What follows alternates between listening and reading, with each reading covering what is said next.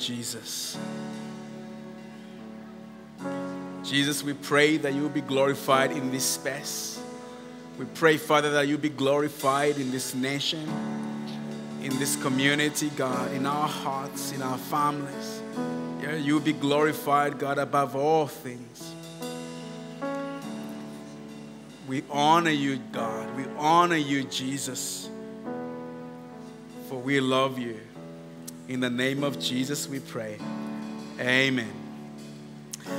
Please remain standing as we read the word for today from Psalm 55, verses 12 to, to 23. Psalm 55, verses 12 to 23. It's what the Bible says. If an enemy were inciting me, I could endure it. If a foe were rising against me, I could hide. But it is you, a man like myself, my companion, my close friend with whom I once enjoyed sweet fellowship at the house of God as we walked by among the worshippers.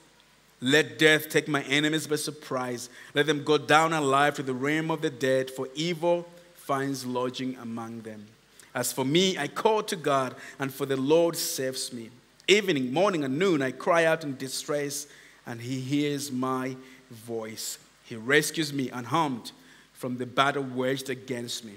Even though many oppose me, God, who is enthroned from of old, who does not change, he will hear them and humble them because they have no fear of God. My companion attacks his friends, he violates his covenant. His talk is smooth as butter, yet war is in his heart. His wounds are more soothing than oil, yet they are drawn swords. Cast your cares on the Lord, and he will sustain you. He will never let your righteous, will not let the righteous be shaken. But you, God, will bring down the wicked into the pit of decay. The bloodthirsty and deceitful will not live out half their days. But as for me, I trust in you. God, we look up to you, our God, who is our hope even in the midst of chaos. In the name of Jesus, amen. Go ahead and have a seat.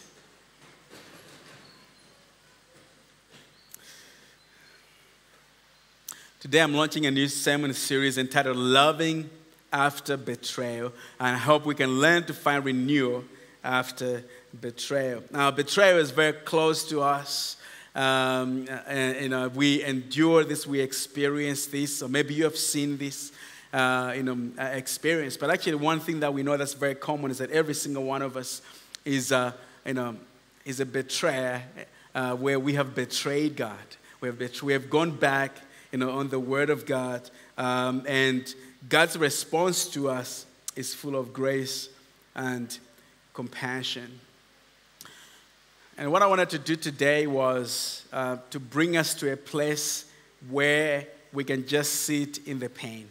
Uh, you know, like one thing, one struggle that all of us have got is when we see pain around us, when other people are, ex- are experiencing painful things, you know, we find it so uncomfortable to sit in the pain with them. And our response often to pain is uh, to run away from it, you know, and uh, running away from it might mean like not talking about it. Or uh, we want that other people, when they're expressing their pain, they have to express it in a way that's acceptable to us. And when they're expressing in ways that are strange, maybe sometimes even scold them. How can they say those things? How can they cry like that? It's because pain makes us uncomfortable. Another response that we've got to pain is to want to fix it, want to fix it, you know. And um, actually, it is in trying to fix pain uh, or the brokenness around us that often we have said very unhelpful things for people that are going through painful stuff because we are thinking, I need to make it better by the words that I say. But the better way to respond to pain is to behold, behold brokenness to behold. And this is also very, very uncomfortable. It's not meant to be comfortable, but you're in there, you can behold brokenness to see how unfair this situation is, to see how unkind, to see that, wow, this situation is rough, this situation is tough. And I want us to say today to sit in the pain, the brokenness of betrayal. Uh, so I will probably mention a lot about pain, and probably most of my sermon is going to be just surrounding this pain. And let's just talk about it. So I want to invite you to just sit in it, to just be in it. And some of you know the feeling of betrayal. Betrayal is not easy. Some of you have been betrayed by your family members, some of you have been betrayed by your bosses, your colleagues at work. Some of you have been betrayed by people in the church. Some of you have been betrayed by business partners. Some of you have been betrayed by a boyfriend or a girlfriend. Some of you have been betrayed by a spouse. Betrayal sucks. So, like, uh, the, the vivid memory that I remember of betrayal is uh, so I've been married now for six years, but before I married my wife, four years prior to me meeting my wife, I was in a serious relationship. Or I thought I was in a serious relationship, but probably I was a serious one. And, and I got betrayed. You know, I got betrayed. And I struggled with all kinds of pain. I think one of the pains that I struggled with was uh, pain of shame. You know, like I am the one who's been betrayed, by the struggle with shame. Uh, just, you know, thinking about what would people say, what would people think.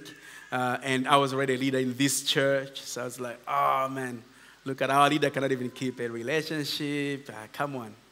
You know, uh, but it sucks. You know, it sucks. And I've been thinking a lot why do people cheat? Why do people cheat? Now, you know, you can say all kinds of reasons, but I wanted to share maybe four reasons why I think people cheat. Uh, some of them maybe might surprise you, or maybe you already know them. And the, I know there are some smarter people in here uh, who are smarter than me who can come up even with more reasons, but I only have four. Um, you know, but I define cheating as romance wrongly placed or passion wrongly expressed. In other words, unfaithfulness is affection misdirected. Affection misdirected. You know, when you're going to be unfaithful, you are showing affection only that you're showing it to the wrong person. You are showing love, only that you're showing it to the wrong person, not to the one you promised, to the one you said in their face that I love you, I want to stick with you, and I'm only going to love you. And the way I love you, I'm not going to love the same way another person. It's going to just be you. So this is love gone astray, affection misdirected. That's, that's, how, I, that's how I define cheating. So, four reasons why I think people cheat. I think people cheat, number one, people cheat because they neglect their limitations. They neglect their limitations. You know, most people that are unfaithful, they never started out to be unfaithful.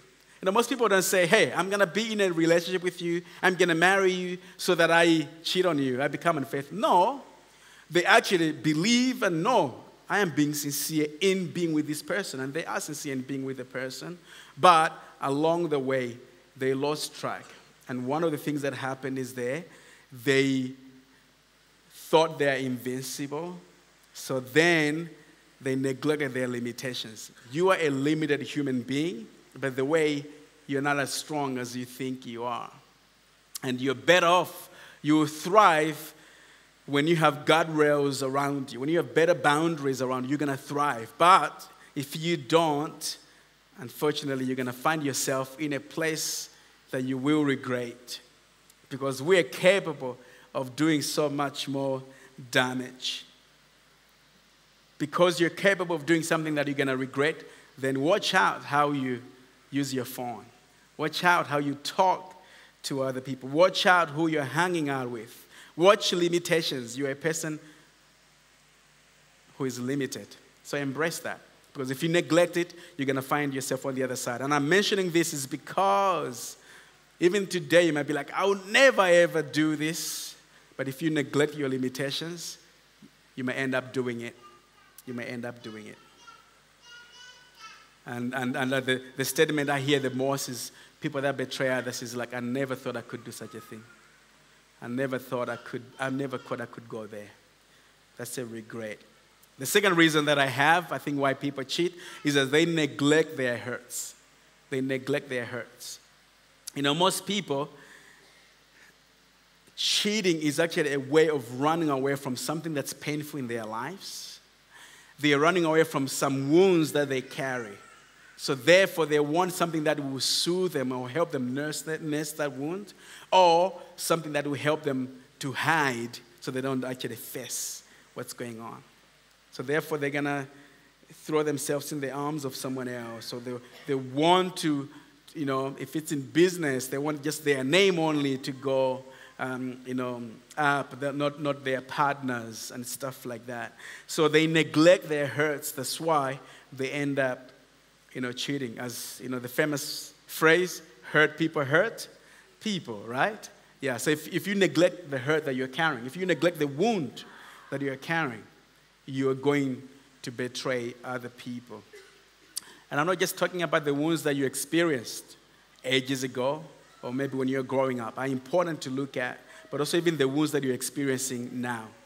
You know, in that relationship, in that partnership, what wounds are you experiencing that you're neglecting? Maybe you're feeling disrespected. Are you just letting that go? Are you not facing that? Or are you just letting it fester there? It's going to ruin you from the inside. So pay attention to the wounds that you have even now, because if you neglect it, it might lead you to betraying other people. The third reason that I have, I think, why people cheat is they neglect their tendencies to be naive. They neglect their tendency to be naive.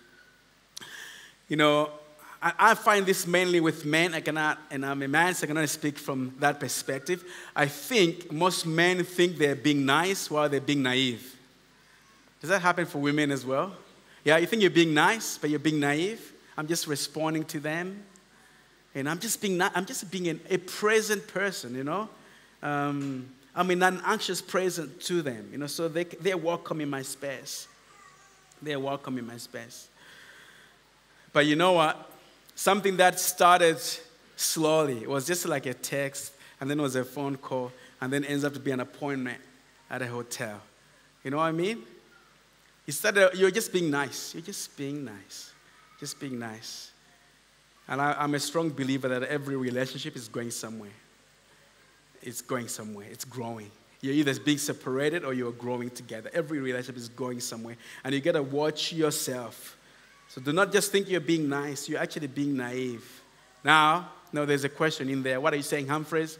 So I cannot be friends with people of the opposite sex? We could debate about that, but maybe listen to my fourth point. I think people cheat because they neglect accountability. Neglect accountability. That's the last one. You know, cheating or unfaithfulness thrives in the dark. It thrives in the dark.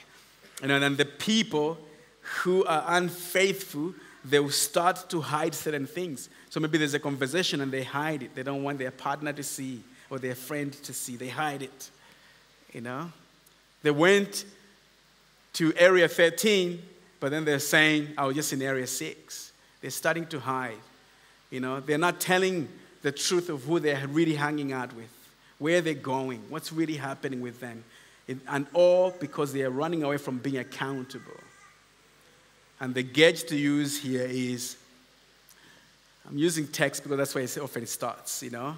Like, will, will my partner be proud if they were to see this text that I'm sending right now? Will my pastor, will the people that wish me well really approve of this call, of this meeting? Will they do that? And when you neglect accountability, my friend, unfortunately, you're going to find yourself on the other side of betraying other people. In the passage we have read today, David is struggling with this pain of betrayal. And you can actually see the anguish, you can see the pain that he's experiencing in this the pain of deep betrayal. And from this psalm, we see how the betrayed feel like when they've been betrayed, how they feel like, where is their pain in this? I want to mention a betrayal.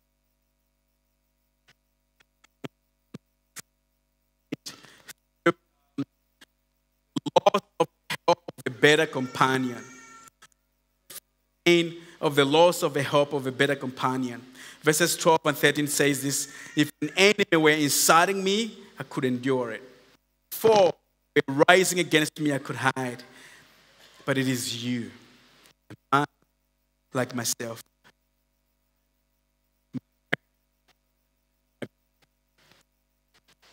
Thanks, Mara.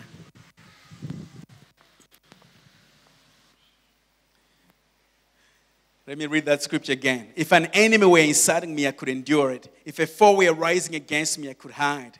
But it is you, a man like myself, my companion, my close friend. One of the things why betrayal is so disorienting is because it does not come through a stranger. it comes through a close friend, a close partner, a partner, somebody that you have trusted, somebody that you say, I'm going to spend the rest of my life with them if you're married, somebody that you're committed to, somebody say, yeah, we're going to do this thing together. And that person betrays you. That's why it is so painful. Now, remember that David was betrayed by his son, Absalom. You know, Absalom one day stands up and he begins to, he begins to make a plan that eventually, you know, it turns out that he was going to take over the kingdom, which makes his dad on the run. That betrayal was painful to David, but, but actually, in connection to Absalom, uh, to Absalom was another guy, a close friend of David's. His name was Ahithophel. Ahithophel was his advisor. Now, if there was a person who knew every single secret of David, it was Ahithophel. And Ahithophel, in the end, betrays David. Betrays David. And in fact, I'm so convinced that this psalm is not really about Absalom, it is about Ahithophel. Because he was spending more time with Ahithophel than he probably was with Absalom. So that's why this is saying if it was someone else, an enemy, of course I can understand that.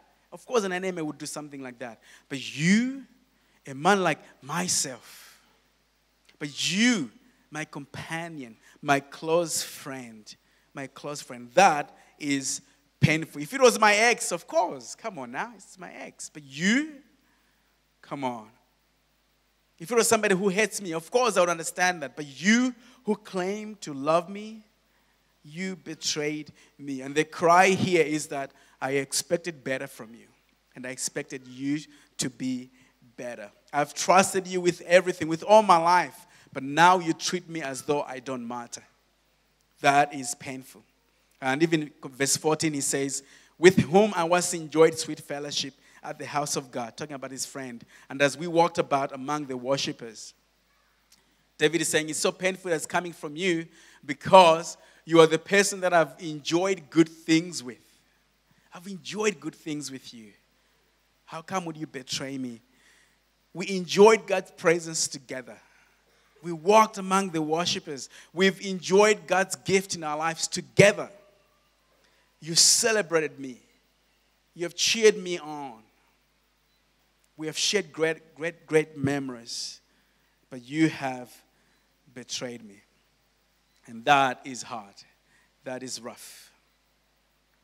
So the betrayed, they feel that pain, the pain of a loss of a hope, of, a better companion. Number two, um, the, the pain for the betrayed is in embracing a new reality. Embracing a new reality.